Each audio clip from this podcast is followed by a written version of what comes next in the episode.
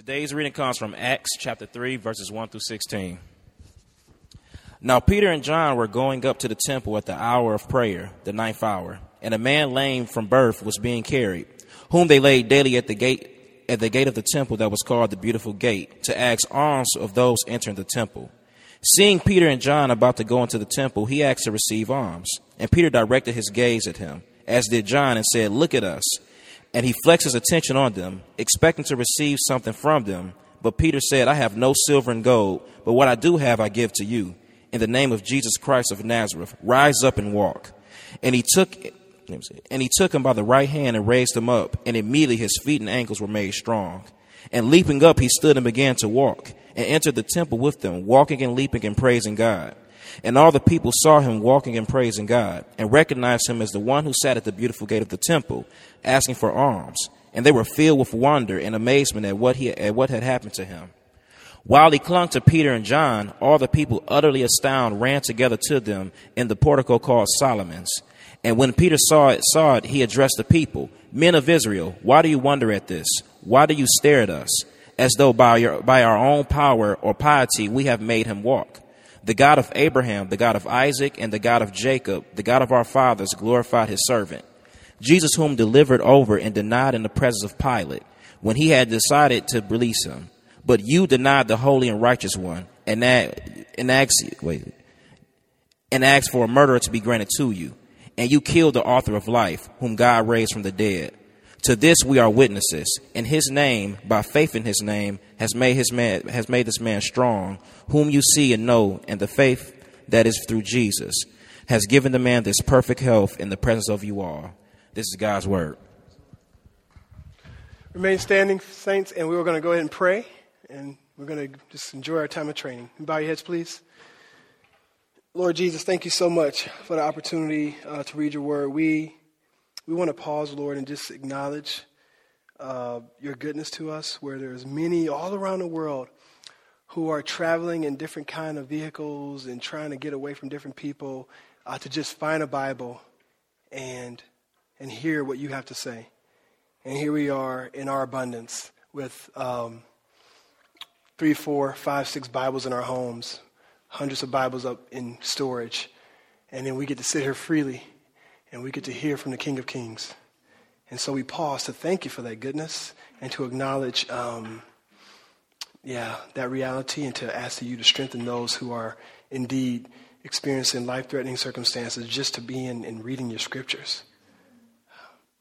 So I pray, Lord, would you allow us to um, be stewards of that You've given us this freedom. You've given us the, the beauty of hearing from you. Lord, I pray we would, we would want to know what you have to say. And we would, we would ask your Holy Spirit to allow us to apply to our lives uh, and that we would become more like you, Jesus. Holy Spirit, work in and through us. And I pray by your grace, would you speak through me, Lord? Um, if I'm up here in the flesh trying to, uh, to put on a certain act or persona or try to show how smart I am, Lord, you're not going to bless that. And I pray you don't.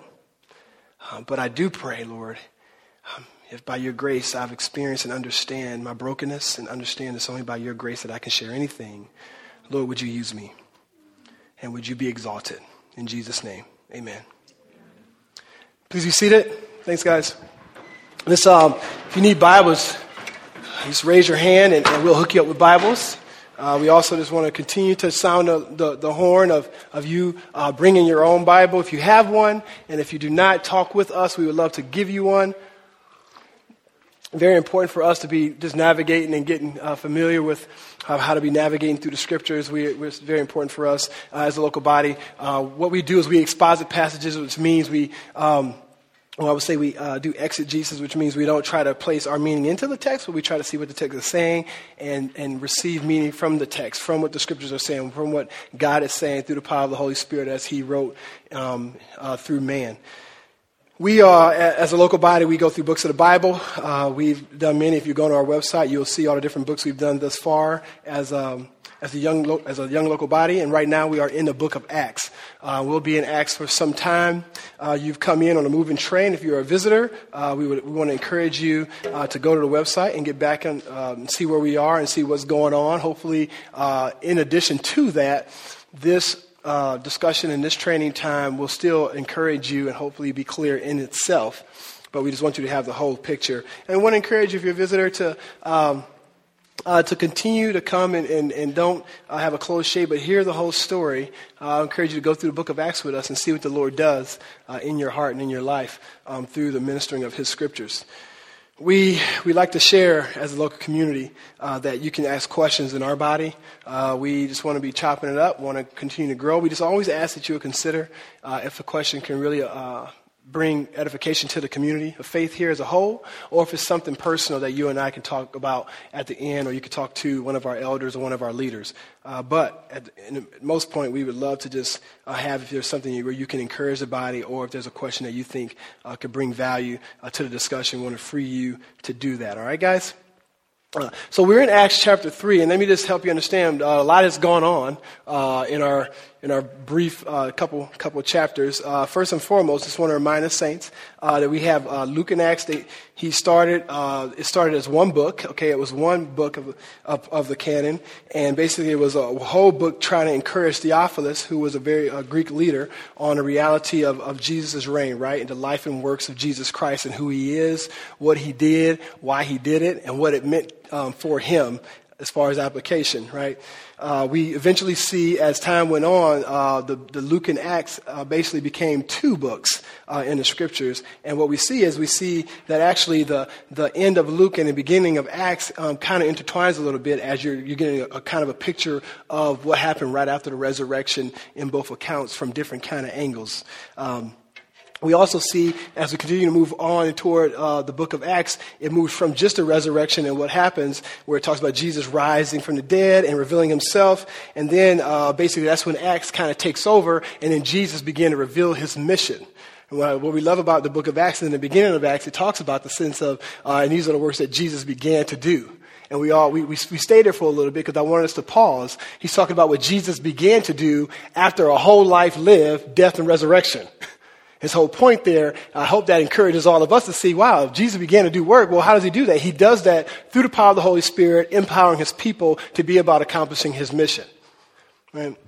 And so Jesus shows, reveals his mission, provides the power to accomplish it through the Holy Spirit. His believers are filled with the Holy Spirit in Acts. Um, he reminds all these people who are seeing this, this beautiful act, uh, the supernatural act, who are hearing this. He comes, he says, let me tell you what's going on. Let me document it for you. This was in scriptures. This is what God said he was going to do. He said it in Joel. He was going to pour out his spirit on all flesh. Uh, this was in the Old Testament. It validates basically that Jesus is God, that he's the exalted king, and that now he has the Holy Spirit Spirit uh, to, to dispense upon all his people, right? That he's been given that, that mandate. Uh, the Jews, uh, facing the reality of being enemies of God, being preached the gospel by Peter, showing that you are enemy of God, and now you've seen these guys receive the Holy Spirit. Now you realize that you murdered Jesus, that that Jesus you murdered actually is God, that he died, he rose from the dead, and now he ascends to the right hand of the Father as king. You killed him, and they're like, okay, if we killed Jesus, what are we supposed to do? Right? So they ask, what shall we do? The, the Bible says that their hearts were, were cut, right? And they're like, what do we do then? Peter tells them the gospel and he says, hey, you need to repent of your sins. You need to realize that you're broken and that God is a full healer, right? You need to experience the forgiveness of your sins by your Savior. You need to experience the filling of the Holy Spirit. And he tells them you need to repent and trust the Lord. God gives many of these guys grace to become Christians as we move further on in the book. Uh, he gives them grace to receive the Lord, and it says in the scriptures that about 3,000 become Christians. And all of a sudden, we see a Christian community formed. And so we looked at last week, all right, these Christians who are now saying, man, we're Jews, but now our, our focus, our telos, all the fulfillment that we thought was going to happen at the end of time has happened in the middle of time where we don't know where we are, but Jesus is king. He's sovereign. We're reigning with him now. So what does it mean for us to live and do life? And we begin to see a picture of that um, in Acts chapter 2 toward the end of the passage where we see some key aspects of what does it mean to be the covenant people of God. And now, as they're doing life as a covenant people, uh, we get to get a little snapshot where kind of like Luke desires to pan in a little bit in Acts chapter 3 and gives us a kind of a historical narrative event of what was going on in the life of the local body, specifically its leaders, um, as they were seeing God's kingdom come. And that's where we are today, Acts chapter 3. I hope you got your Bibles open, and let's go ahead and get ready to rock. All right, question I want to ask you guys as we rock in um, Acts chapter 3 is I think Acts chapter 3 brings a good question uh, as I was thinking, as I was reading and praying through the scriptures, and that is uh, what is my relationship with Jesus now versus then? You know, have you ever thought about that? Like, is there a difference?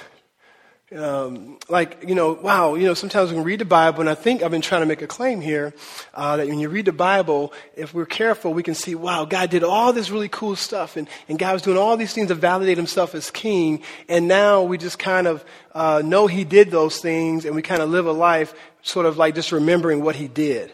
But we don't remember, we don't think about what he's doing now, and that he does those things now.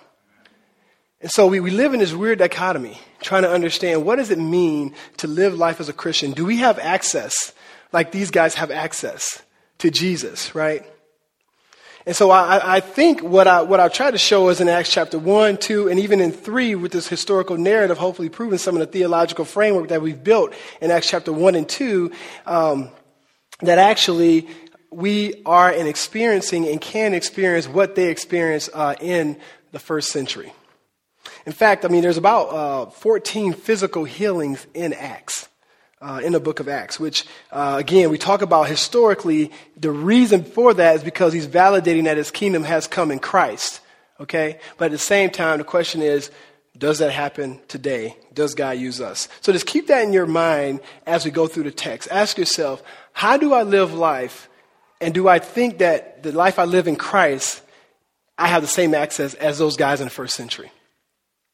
Verse 1. The scripture says, Now Peter and John were going up to the temple, and I love uh, this passage here because it really brings us to some, some key questions. It says, Peter and John were going up to the temple at the hour of prayer, the ninth hour, right? The whole ninth hour piece, probably like uh, 3 uh, in the afternoon. And, and I love the fact you see these guys, and this is just to just sort of like hopefully get you away from American evangelicalism. We can kind of think, uh, so they're Jewish people, they come to Christ, and they become evangelical American Christians, right? And now they move from going to temple to Starbucks. You know, we kind of think like that's what happened, right? They're doing quiet times, and we, you know, we just right? Or that, maybe that's just me, but you kind of you just put it in your scale of how you do life, right? And you go, all of a sudden now they're having you know hangout times and they're playing little games, and uh, and I want to propose to you that that the first century Jewish Christian, at, for a while, didn't see themselves as different than their Jewish brothers and sisters. Actually, they, they, were, they were, for a while, was trying to cling hold and say, no, I'm still part of this community, but now we're fulfilled in Christ. And so the Christ event informed everything they did, but they still saw themselves as, as, as devout Jewish people who are experiencing the fulfillment and aren't waiting any longer. And that's a big difference because that's why it's not abnormal that these, these, these Christians were still going to temple. Right? They're still going to temple, but everything they're hearing, keep in mind, the temple in itself wasn't proclaiming Christ right? They were still waiting for Messiah. So they're sitting there hearing this, but in their mind they're going, mm-hmm, but Jesus came, and they're taking it all, and they're, sitting, they're you ever been to a bad church? All right, now tell them somebody, right? You, you're at a church and it's not preaching the gospel, and, but you trying to be teachable. Uh-oh. And you, you we've had some talk, and you, and you, but you're, you're not trying to, you don't want to be arrogant, and so you want to be like, Lord, I want to be teachable, right? So you're in there, and you're going, okay, and you're just you're trying to not throw the baby out with the bathwater, and you're taking the good things, you're taking the bad things. I wonder if it was kind of like that for the Jewish Christian as they've been revealed Messiah. They're still there, but a lot of the things they were talking about when they were talking about the non-fulfillment of Christ or non-fulfillment in general, they had their King right on their heart. So they go up to, to prayer, ninth hour, and it says, um, and a man lame from birth was being carried whom they laid daily at the gate of the temple that is called the beautiful gate to ask alms of those entering temple. So you imagine this? So imagine this dude, he's, he's laying there. And also, it's interesting. A couple things. He's, they, he had friends, because he had some people carrying him, right? And it seems like in temple, you would go at least twice a week. Okay, so like actually, probably sometimes more than that. And so people would carry this dude to probably this area uh, for a couple times a week for years because this guy was lame since birth. Okay? I just want to, I just want to, we talk a lot about putting our first century glasses on. I also like to just encourage us, remember, these things happened. This dude is real, right? There was a guy who could not walk, and he was sitting there and he was hoping that the people of God would care for him. right? And he would go and he'd just sit there and he would kind of, kind of big. kind of beg. Never, he's never been on his feet before. This is a guy who um, probably, probably wouldn't get married, right? And what he does, he puts himself at the mercy of God's people. This is, this is a dire situation. He's asking for money. And the scripture says in verse 3 Seeing Peter and John about to go into the temple, he asked to receive, uh, to receive alms. Right? Now, what's interesting to me is if this guy is always there, that means that Peter and John saw him before. That means that Peter and John, on many occasions, walked past this dude. You ever think about that? The guys that saw Jesus raised from the dead walked past this guy. And what's interesting is, uh, for some reason, the author wanted you to understand that, right? It says, it, it tells you kind of the inference is that he's been there for a while. So the author wants you to know, wants you to recognize it wasn't like this guy just happened to be there, but there is some familiarity here. And Peter directed his gaze at him. Now, I always ask myself, when we talk about healing, it's interesting to me. What made Peter and John on that day? They walked past him all the time. But on that day, for some reason, God gave them the grace to say, Today, Jesus is going to heal you. Isn't that interesting? The scriptures read in verse 4. And Peter directed his gaze at him, as did John, and said, Look at us. You know what I'm going to say, right? You know, I've been talking about this for, for, for at least weeks. This is the same Peter who denied Jesus, who was a straight punk a couple chapters ago. You know, since then, he has stood in front of thousands preaching a couple times, right? He's doing miracles, and he grabs this dude and he says, Hold up. Look at me, man. Right? Show him a little dignity. Look at me. We're just men. And he fixes attention on them, verse 5, expecting to receive something from them. Right? Oh, he's going to hook me up. But Peter said, I have no silver and gold, but what I do have, I give to you. In the name of Jesus Christ of Nazareth, rise up and walk. He takes his hand and he raised him up, the scriptures say, and immediately his feet and ankles were made strong. Right? You imagine this? Think about it. I, miracles are crazy, right? Because again, me as a human, when I think of miracles, I kind of make them as like really cool natural things, right? I think miracles, let me, okay, so having babies, right? We got Carter. Isn't it cool how babies learn to walk now? I'm not a doctor at all, but it's cool how the Lord has wired it where, you know, they kind of first, you know, because their, their, legs are really weak, so they can't just get up and start walking, even if they wanted to. Right? Even if they had the aptitude, they wouldn't have the muscle. Right? So they kind of lean on something for a while, or at first they start bouncing on you like all the time, you know what I'm talking about? Right? You know when a baby bouncing your leg all the time? You know, you're like, hey, stop, man, stop, you know. And then, and, and I wonder if the Lord is like just allowing them get, getting, getting ready. Oh, I'm about to do this, you know, get the muscles right. All of a sudden, you know, they start like those, you know, kind of like always straighten their legs. You know, they straighten their legs like. And then you put them down, they kind of like get up on something, right? And then they kind of just do this for a while. It's just there, I don't know what to do, you know. and then all of a sudden they kind of go, right? And then they kind of straighten up. They get more confidence. And it's cool to me how the Lord is allowing them during that whole process, they're just getting stamina and getting strength to actually walk and getting balance. All right, that's a baby. This dude is a grown man. He's experienced atrophy. I mean, I don't even know what his leg's supposed to look like. And a miracle, Peter grabs a dude, and he's not like, well, my legs are sore. Uh, let me try a little bit. Let me, you know, can we see some of that in the scriptures where God heals someone and they slowly, like, at first, you know, you put stuff on his eyes and he's like, can kind of see, oh, my fault. Let me get a little more mud. You know, let me get a little more water. And, oh, there you go. You know, it's like, you know, David Blaine or something. You're like, whoa, whoa, dude, you know. Right? Right? And is Jesus making another point? Here, I wonder if you ask yourself, why in this miracle does Jesus give us the grace to not have any middleman, to not have any kind of like continual process of seeing the healing? I wonder if it's because Jesus was trying to make a point that these guys have access to Christ and God heals. And so I, will let you. So I'm trying to I'm trying to answer other questions in the gospel because I am the Savior. But I need to probably do something real serious for this guy so you can see I ain't playing. So when Paul Peter said, "Get up and walk," there's no drama. Boom, legs fully healed. Got up, started walking. In fact, the scripture says he doesn't just walk. What did dude do? He started leaping, bruh. He starts leaping and jumping. You talk about a show off, right? Look at this. The scriptures say in verse 7 took his right hand and raised him up, and immediately his feet and ankles were made strong. Boom.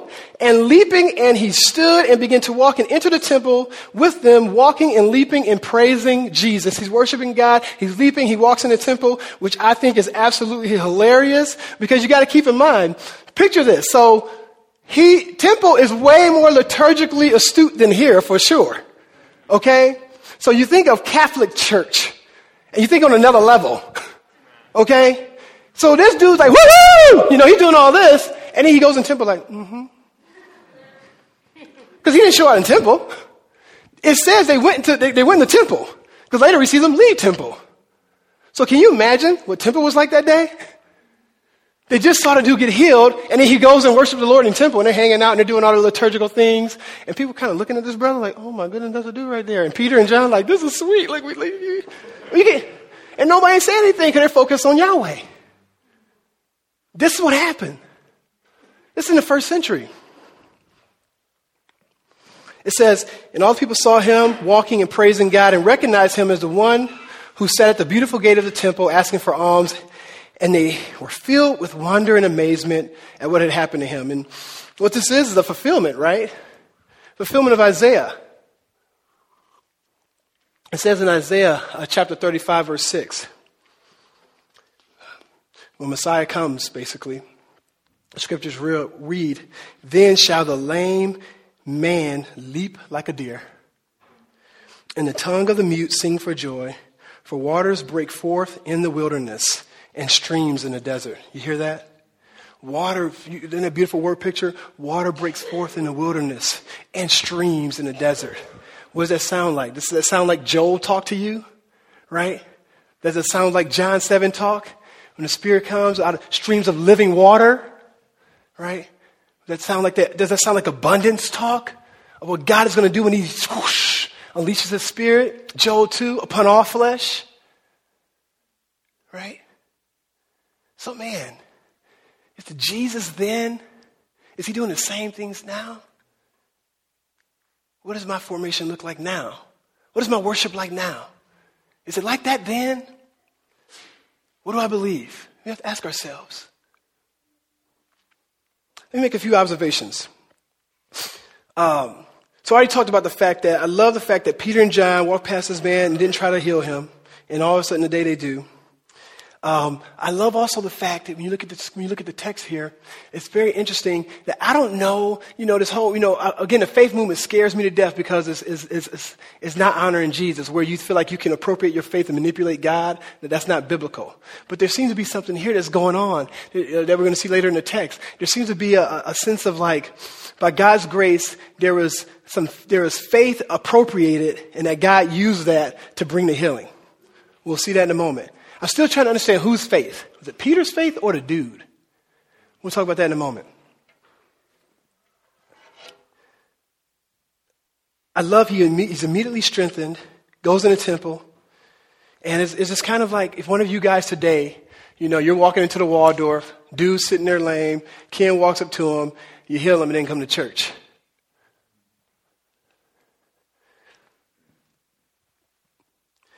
Here, here's something I wanted to bring up, though. As we, uh, before we continue, I start thinking to myself, uh, as we do, as we look at the passage and as we think more about Jesus, I'm always trying to find teachable moments where we can inform our theology on some, some, some, some side topics when I see some things are happening, like, oh, this, this can help us understand this area of, of our understanding of who God is. And I think when I look at this passage, I think we, get, we have to ask ourselves, you ever think about, like, why do people get sick? It made me think, like, well, why do people get sick? You know, why do people need this? Uh, why do people you know, are lame? Why are people uh, maimed? Why are people mute? And I think this, uh, this passage made me ask that question. And so I wanted to take a, a brief commercial to talk through that, to just kind of continually build our spiritual toolbox so we know what the scriptures say about why do people get sick. Uh, cool. So first, uh, why do people get sick or, or, um, or, you know, or we, we have like health issues or physical ailments? Uh, first and foremost, I want to propose because of sin. All right. So when you're thinking of sickness, first of all, the reason why we're sick is because of sin. Why do people die? It's because of sin. I mean, the death, and when you see people jacked up, or you see people coming in and they're and they're crippled. I remember once I was in Florida, and the Lord, I, will never forget this moment because it was just one, one, of, those times where this Holy Spirit just it just hits you hard. And I saw uh, a young lady come into a restaurant, and, and she was crippled, and I remember she just she was just working hard, man, to just get to her table you know. And I remember it was one of those days where I don't know what the Lord all of a sudden I just started weeping. I started uncontrollably crying. And I, I didn't know why. I, was, I wonder if the Lord just, at that point, just reminded me, like, it's not supposed to be like this. She shouldn't have to, she shouldn't have to be helped and, and feel like, you know, people looking at her, and it's not supposed to be like that. You know, my, my buddy a couple weeks ago, um, a month ago, 36 years old, you know, he just died. They still don't know what happened. They say 2% of deaths uh, go, go, go where they're like, we don't know why he died. And he's one of them. 36 years old. Do I disciple when he was in college at Miami, Ohio? Tim Clark. You know, and it's like, man, he has twin daughters. You know, seven years old, boo? Seven years old. You know? It's like, man, ain't supposed to be like that. You know? But the scriptures say in Romans 5.12, um, Therefore, just as sin came into the world through one man and death through sin, and so death spread to all men because all sin, the scriptures read.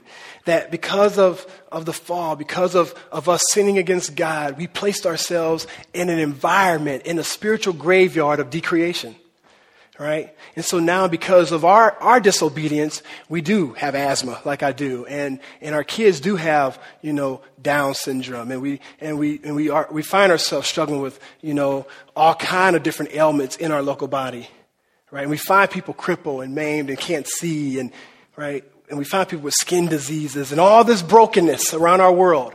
And we even find the, the, the nature, the, the, the, the, creation that we see outside, even crying out and saying, man, like trees shouldn't get diseases and die.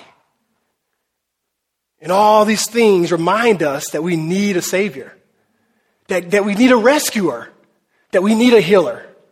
That's his point is that when you see all these things that shouldn't be, and you go, man, bro, I shouldn't have all these broken relationships. I shouldn't be just depressed. It reminds you is because we're broken and we need a rescuer. It's not to make you just be more depressed. It's to make you hope in your rescuer. The brokenness is supposed to point to our Savior. And what we do, we go, okay, I'm broken. I gotta fix. I gotta figure it out. I gotta fix. I gotta read this. I gotta do that. And we miss the whole point. The point is Christological. It's Christ. Another reason, though, why we get sick and get jacked up, and, and, and you, we've seen that, right? There's, there's, um, and so sometimes there's not a reason. You don't know. When, when, when uh, Connor, my son, uh, has a kidney issue, you know, it's like, it's one of those things that just happens. There's no explanation.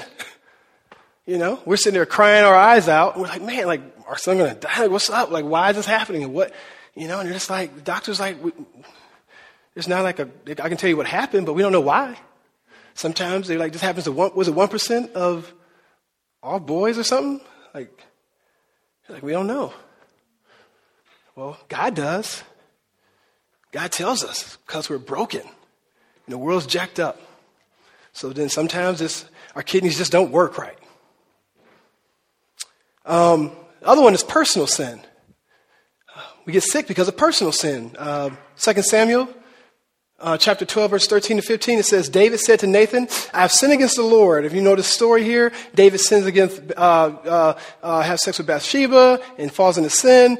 And, and, and he's like acting all like hoity toity, like, yeah, if someone does evil, I'll get him. And Nathan's like, what, dude? Like, I'm talking about you. And Nathan tells him, like, hey, so what would happen if someone's doing the things you did? And he's like, I would do this. And Nathan's like, you're the man. And then Uh, David said to Nathan, I have sinned against the Lord. You're right. And Nathan said to David, The Lord also has put away your sin. Hey, I put away, um, Lord is gracious to put away your sin. Uh, you shall not die. I'm not going to kill you. Nevertheless, because by this deed you have utterly scorned the Lord, the child who is born to you shall die. Then Nathan went to his house. Uh, there's many more uh, examples. There's examples in, in the New Testament where our personal sin. Here's the thing: some of us guys need to calm down because we, we kind of take rest. We kind of take refuge sometimes in the sovereignty of God, and we think that our actions don't matter at all. And we go, no, you know, these things happen because that's just what happens in the world, broken world. That's what Pastor Russ said. Well, Pastor Russ is also telling you that when you practice evil and when you make stupid decisions, that sometimes God says, I'm just going to let those decisions take their course. And so when you have premarital sex and you want to be out here and being all, you know, going around and sleeping and treating women like crap, and then you get AIDS, don't go, Lord, why? Right? When you spend all your money, right, and you can't pay your bills, don't go, Lord, why? Right? So a lot of us got a lot of personal junk going on in us, and we don't want to take any ownership. And God is telling you and me, own some of your stuff. Sometimes your life's jacked up because of you. And I pray that we get this part of our body. We got to get this because our culture, we blame shift. We go, no, they did it. And, and, and Detroit, the services did it. And these people didn't give me my this time and this check. And we didn't get, and it's everybody else who treating you like bad. And, and you just everybody else horrible and you're awesome. And only if everybody will be awesome like me, my life will be okay. So we got to figure out a way, local body, to recover a robust understanding of how to help people see that God is sovereign and that, yeah, things just happen. But, but a lot of times, just look at what you own. What did you, what did you do? Right? And if you know that story there, you know, um, when his son died, he was just like, he was sad, but then he wept and went on. He's like, dude, he owned his stuff. Sam.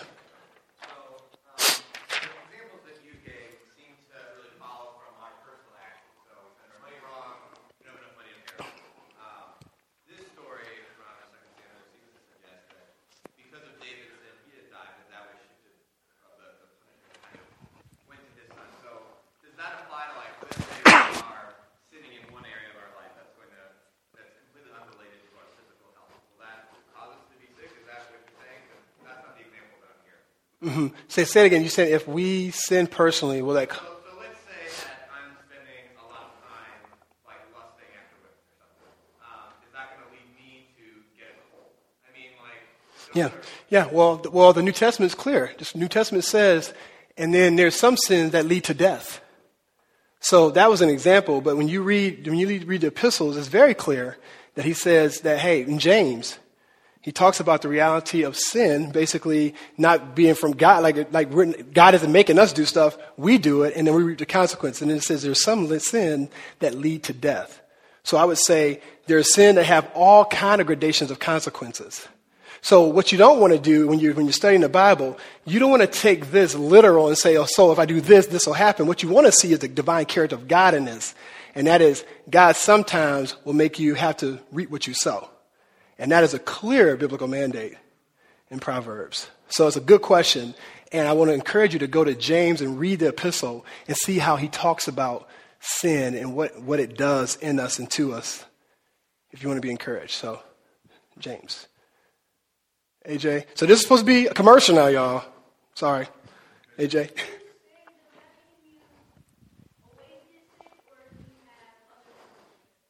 Good question. Sometimes the beauty, and that's a good question from a man, AJ is saying, when you sin, do you always get sick or do you have other punishments? That is the beauty of God. So the beauty of God is some of us have deserved death and we didn't receive it. And so, so that's the thing is, is, is what the Lord wants you to, you and I to understand. And this is how the counsel of scripture always works, which I'm excited about, but it's also really hard for me as a type A person, is that God says, hey, in life, there might be opportunities where you pay for your sin because I supernaturally do something, It might be times where you pay for your sin because of your own consequences, and there may be times where I'm merciful and I say, You deserve to pay for that sin, but I'm not going to release it upon you. And so I would propose to you a key indicator to affirm my, my point and to affirm that even in that passage there, he's talking about the whole gradation. Because notice what Nathan said you're not going to die. The implication is God usually would kill you for that. right? You're not going to die. Chill out, but I'm going to kill your son. See, and that both would have been totally just from God. That's, that's the implication. And so that's God. I want to propose, even in killing, even killing his son, God was even demonstrating his mercy, saying, I'm not going to kill you, but there will be consequences for what you do. So I want to say that to young people, AJ, is that the whole, the takeaway here is that God is extremely gracious. And there's so much stuff that we've all done. We all deserve death. So if God was really saying, I'm a, I pay for, when you do this, I pay you this way, we'd all be dead. So that, so we know that can't be the case. So now we got to do more theology and say, okay, so we know that God doesn't pay us for all of our sin because I'm still breathing. So it must be something else. Oh, first God wants me to see the evidence of his mercy. That I'm breathing and all I got is asthma and I should be dead. So that means God is really merciful because I've done a lot to be killed. I know about y'all, but when those songs come up, the reason why I'm singing in, in falsetto and sounding crazy, because I think about my life and the things I've done and who I am and who God has made me, and it makes me want to shout out. And so God is merciful. At the same time, God is fully just. And so there's times where He determines no, I'm going to have you pay for this one, brother. This is jacked up, you know. And then there's times where he says, you know what? You like living that life. I'm going to step back and I'm going to remove my grace in that way. And I'm going to let you just go ahead and walk down that alley, that one way alley in the dark by yourself and show you that I know you think you got, but look how it's turning out. You follow me? So, so, so what that does, that should bring um, a sense of stewardship. I was like, wow, I'm in a gracious hand of God come what may, but man, the Lord has given me a stewardship. I hope that helps. I'm going to keep moving for the sake of time. Great questions, guys. Great questions. Finally, I want to say sometimes we're sick because of demonic forces. Scriptures uh, show that. Uh, and uh, you could write some verses down Matthew 4, verse 24, uh, Matthew 8, verse 2. And there's a theme that happens in these verses where he's talking about people being healed from demon possession, uh, sickness, and he puts it all together. Because in the first century, uh, there's some, you know, there's, there's seven examples, probably seven or so examples in, um, in the Gospels where we see individuals being healed out of sickness from demonic oppression. Um, here's one where he, gives, where he puts the whole kit and caboodle together in, in, in Matthew 8, verse 16. He says, That evening they brought to him many who were oppressed by demons, and he cast out the spirits with the word, and he healed all those who were sick. And the whole point is, there are some people who were just healed, right, and they didn't have demon possession. There are some people who were healed and had demon possession. Again, again, first century, you guys remember, there was no, there was no, no iPads, and they were kind of like, hey, so are you demon possessed, or you kind of got the flu? Flu, flu, you know, and they had like, you know, right? They didn't have like, you know, statistics and like, okay, so 40% were demon possessed and 20% was, right? Because I think we can start thinking that. Like, why does he say demon? Is because he's saying there was a lot of sick people and some of them had demons and some of them was just jacked up and God healed them. That's his point. Um,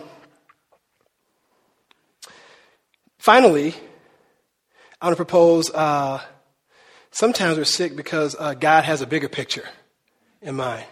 And that's, I think, I think all the other ones I totally get. This one I kind of, I kind of struggle with.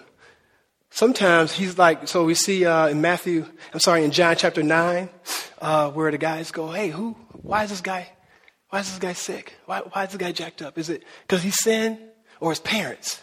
And what does God say?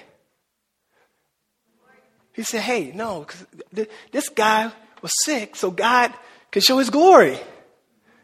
I mean, I'm, if I'm that guy, I'm like, well, thanks, Lord right? I got to be the lab rat. You know what I'm saying? Like, what's up with that, right? But it's clear. It's, we see it in Scripture. So sometimes God is like, something's going on in your life, and you're like, man, why is this? What's up? And God is like, hey, enter brokenness willingly because I'm trying, I'm trying to show my wonders through your life. See, so I, I propose some of us got to hold on and go, man, I think the Lord wants to do something.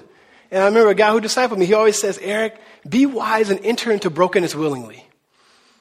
And you fight brokenness, it can be a crazy journey. So, uh, just to recap that commercial, fall, we fall in sin. It's our personal sin, demonic forces, and, and, and sometimes uh, God has a bigger picture where he's just like, I just want to be glorified. You look at Job. Everybody trying to find out what Job do. What's crazy about Job? Job, Job crazy. Job, Job. And, and at the end of the book, what, what do you find out? God's like, look, man, all y'all tripping because I, I could have killed you a long time ago. You ain't not all that. I did this to make a point to this dude. Right? So it's a clear mandate. If You see it in Scripture. You can. In other words, like he used you say you're, you know, you get sick, but you're strong-willed or you got faith in God, and someone else can be looking at me like, man, he went through all of that. I want to be like that. So it's that you how he can use you. I love that example because I love how you give glory to God. You like the, that people see how you handle those adversities, and then they want to worship. Right. And so we even see Paul, right? We hear the thorn in his side, the things that are going on in his life. And then what's, what's, what's the response in the, in, in the epistles? Right? Well, chill out, Paul. This, is hum, this, this will humble you. Your, your faith is made perfect in my weakness, right? Is the posture. Is that you got this issue that you're all, Paul was struggling with something. And you don't hear Paul having a sin issue or something crazy going on in his life. You just hear that, man, he has a struggle that he's been asking the Lord to release him from for years. And God is like, no, I, I need to do this because I need to be glorified. I mean, that's jacked up. You know, but, but is our God good, right? So, so sometimes I think, I think that's actually good, just to bring glory to Jesus. So, um, let me continue on, guys. Thanks for uh, allowing that commercial. Just want us to have just to give a, a, more robust understanding of like when those things happen, that you'll be thinking about the scriptures we talked about. You'll be thinking about the narrative of God and, and, and how and how He approaches the world and what He's trying to do. And at the end, I hope you all will all see it's about Jesus. At the end, that's what it all does, right? It leads you to Christ. The verses continue on, guys. For the sake of time, I'm going to skip a little uh, chunk here. Uh, just let you know that, that the reason uh, why God heals, I want to bring that up real quick. The reason why, why does God heal? Obviously, to bring glory to God, which we've made very clear. And I wanted just, just to share, even from scriptures, what you'll see in your own time. You can write these addresses down. I think they'll be up here. It reveals God's love and mercy. You kind of see that in verses 6 and 7. It confirms Jesus as God's servant, that when God heals, what it does, it validates who he is as a servant, specifically here, but even in our lives, that he's a servant. Um, he's God's servant, he's God's man. Verses 13 and 14. It reveals the kingdom of God. It reveals that the kingdom of God is coming in that time and in that place. That it reminds us, oh, we're not just here left unto ourselves, but Jesus reigns and he's coming back. And that his kingdom is coming right now in our hearing. Right, I'm sorry, in our hearing. As we look right now, we see his kingdom. Uh, and it preaches the gospel to non-Christians, even as uh, Kim was saying, right? That when, that when we see God healing and when he does his supernatural work and wonders, unbelievers go, what's going on there? And now we have a stewardship issue, and which gets me frustrated with prosperity theology and people who claim to have gifts of healing, because a lot of times we'll say Jesus, but we'll point a lot to us. Notice in this passage, there's not a lot of this, it's Jesus, it's me. It's Jesus, it's just straight up like, you, you, don't, you don't sense a lot of like, wow, those guys are awesome. You sense like, wow, look what God is doing. And so non Christians want to worship Christ because they see the miracles and works that validate his reality and reign. And then it motivates worship to God.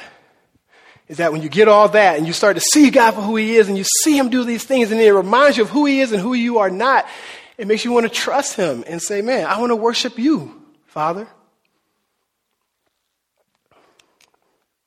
Scriptures read in verse 11.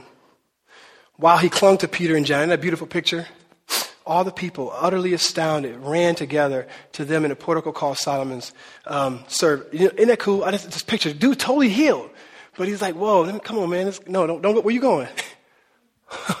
Clung to him like that.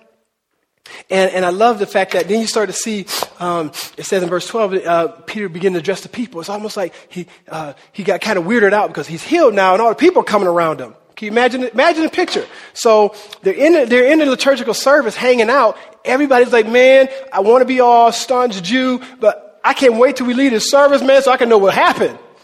So then they leave service and they all start crowding the brother, right? Hey, he clings on, he clings on to these guys like, man, don't let him get me, brother. You know, I know I got these legs. I know I can run now. I'm tight, but, you know, don't let him get me. And they all crowd around him. And Peter sees it as opportunity, right? Because here's what he had to do. You've seen that, so can you imagine after an hour, everyone has come up with their reason of what happened, right? So there's all kind of stinking thinking in the crowd right now. Everybody thinking crazy, right? Probably trying to exalt them, all these other stuff. And so he, so Peter's like, no, this is my opportunity to talk about the true significance of the miracle. Right? Because he knows, because we all jacked up as people, he knows if he doesn't make clarity, they're going to mess it up. So he, so he says, I want to get to the crowd. I want to make sure that they understand exactly what was happening. I don't want this to escape the crowd. And in verse 12 it says, and when Peter saw it, I love that, almost saw it, saw what, the, what happened. But I want to propose when he saw also the opportunity. Right? When he saw it, when he saw the crowd come, he said, oh man, I get to preach the gospel again. That's what's up.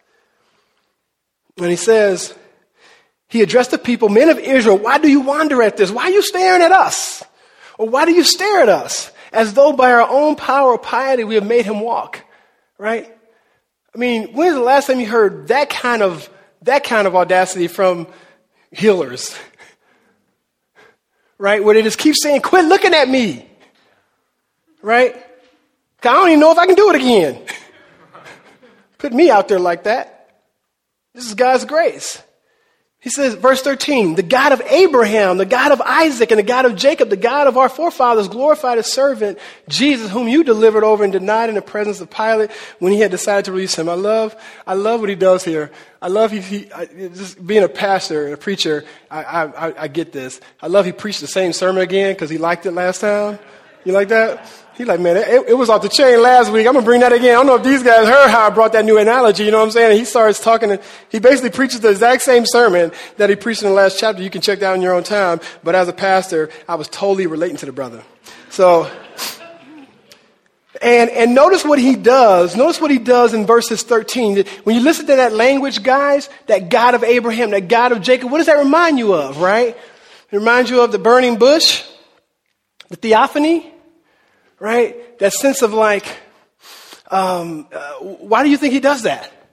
Why do you think he, he takes the first century Jew? Again, remember, these are Jewish people, so they hear that and they're like, man, that's big language you're talking about there, right? Well, the last time, when you hear that kind of language, you're talking about Yahweh, right? I am who I am. And what was happening? That was, that was God kind of instituting and, and beginning to construct his people, right? He was, saying, hey, you tell him I got him. I'm, gonna bring, I'm gonna bring you guys out of this and I got you, right? He's, he was calling his people out, as it were, right? He was basically saying revelation is happening. Just as revelation happened then, revelation is happening now. That you, that what you're seeing right now is the revelatory act of the king of all the world.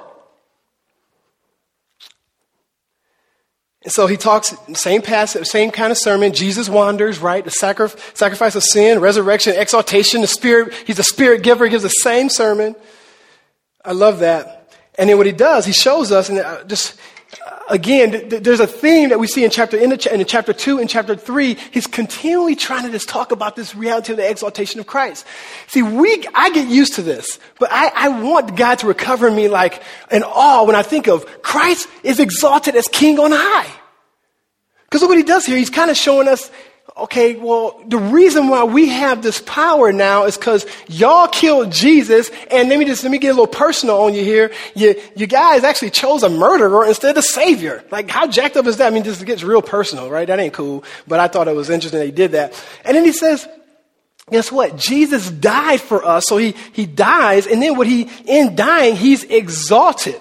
And as he's exalted, what Jesus does, then he endows us, sends back down the power to remind us of that we can act like Jesus because he's empowered us to act like him. And then when we act like him, it does validate him again and it exalts Christ. So it's like this beautiful thing where he dies in order to be exalted. Then he sends down his power so that in his exaltation, he can allow us to retell his story through his power. And as we do that, we get to point back to Jesus in exalting him. So, what I say is they act like Jesus because they have the power of Jesus, which means that Jesus is still powerful and he's living. That's the point. Well, you want to know the, what's the big idea I propose in Acts 3 is that, oh, that Jesus who died is living and we see his works and wonders through his people. He's powerful and working, y'all. And look what it says here. Verse 14, but you denied the Holy One and Righteous One and asked for a murderer to be granted to you, and you killed the author of life, whom God raised from the dead. He says, man, the governor was going to let him go. and you spoke against him. And you notice, notice that theme as we talk about themes in the scriptures as you're reading the Bible. Notice how many times we've seen it in Acts, in Acts chapter 2 many times. We've seen it uh, in Acts chapter 3 here. And we've even seen it at the end of Acts chapter, um, I think the end of Acts chapter 1, where he always contrasts the sense of like man's treatment of Jesus and God's treatment of Jesus. Right? And then he tells us, treat Jesus like God treated Jesus. Right? And this is for your own enjoyment. When, when, um, when you look at verse 13 and 14, I want you to notice how, if you're, you're talking about how do you do a course on how to make much of Christ, look at how he continues to talk about this whole display. He, he just displays Christ so much in these passages. I just want us to see it and, and, like, and learn how to preach the gospel um, in these fashions. He always talks about him being a long awaited servant and Lord that we see through the whole God of Abraham, Isaac, and Jacob, that he was always wanted and, and needed. And he talks about the sense of God glorified him and that he is a holy and righteous one but he's the author of life. And being the author of life, what, what happened was he, he died on the cross and was raised from the dead. And it's like that continual theme. I just love the holistic gospel that you see uh, Peter preaching. And finally, uh, he says in the scriptures, to this, you are, uh, to this we are witnesses in verse 16. In his name, by faith in his name, he has made this man strong, whom you see and know. And the faith that is through Jesus has given the man this perfect health in the presence of you all. And I just want, you see that in his name. You see that a lot in scriptures. We talk about in Jesus' name a lot when we, when we say that when we're praying, when we're praying. And I want us to understand that when we talk like that, here's what you're saying. You're saying what it really does, it stands for the reality of who Jesus is in your life. When you're saying that, that's what that means. Peter's point is that, is that hey, um, he's not acting. Peter's not acting, but Jesus is acting. When he says, in Jesus' name. The whole point is that, that miracles that we see, when you think of what's the point? What, what, what, okay, God does this cool act that miracles, specifically here, are evidence that Christ is on the throne and he's working to the glory of the Father. And I bring that up because Here's the application I want to provide. Um, first, I want to say to the believer in this room, to my people, to the, to the saints of God, um, if we believe that, we believe his wonders are for gospel purposes, we believe that, mar- that, that, that it's a marker that Jesus is alive. The question is, is he still working in and through us? Right? And I, I'm proposing that an implication is that Peter is trying to model uh, to those who are watching who started to worship Jesus because those who love Jesus started worshiping him. He's saying, guess what? When you see that, you see that happening, what that's supposed to do for us is build a joy and a confidence uh, that we have a good Savior and that He's working. And so now, if that's the reality, now we're not scared to invite people to church. We're not scared to neighbor. We're not, we're not, we're not um, anxious about our businesses. We're not anxious about if we're going to pass a test right? If Jesus is not just deistic, but he's, inter, he's, he's basically working in and with us, he's in a relationship with us, that changes how we pray, how we live our life, right? We live it with great courage because we have the same access as they did. Um, if you're an unbeliever, if you don't know Jesus, I just want to propose to you uh, that it brings you to a point of decision. Uh, and that's what he's doing in the Gospels, is that he's saying, and in, and in the epistle here, he's saying, look, if, if Jesus is the exalted one, then man, that um, requires your life. And he's saying, you don't have to jump through hoops. But the beauty of the gospel is that he's trying to make it so clear. Uh, not to say, oh, you're so evil, you're so broken, you're so messed up, and make you feel bad, right? But it really is to just bring us to grips with who we are and to be able to trust our Savior Jesus. And so God's goal is for no person to leave life still separated from God. And so we pray um, that you as a people, if you don't know Jesus right now, you know, how do I become a Christian? Now, the Bible says if you um, believe with your heart and you confess with your mouth, the scriptures say you'll be saved. That, that God wants us to confess that He's God and we're not. He wants us to repent of our sin. That means to, to turn from our sin toward God. And He says we get to, as we believe Jesus being our Lord and Savior, he says that God gives us forgiveness. He fills us with the Spirit. And then He begins and continues that sanctification work until the day of redemption. That's the promise we have in our Savior. I pray that no one leaves not experiencing that promise. Um, let's pray, and I want to encourage us. Um, I had a, I don't know if you guys saw the discipleship board. There's a little board back there, Lee, if you can go behind. Uh, there's a board here that, that I want to bring up because as a body, I want to encourage us. We have a vision. We talked about a vision. Um, we are trusting the Lord. Uh, have you seen this little board here, guys? Um, this is a board that's on, it's going to be it's on a table, and I just don't know if many of us have seen this. And this is what we're trusting the Lord for this year. We're trusting the Lord for 16 MAC groups, and we would love to see God just provide 120 people in discipleship. All right. We know uh, for, for, for a while the church, we don't, we don't usually talk about numbers. And, and I think there's, I want to be careful because I think there can be some arrogance in that.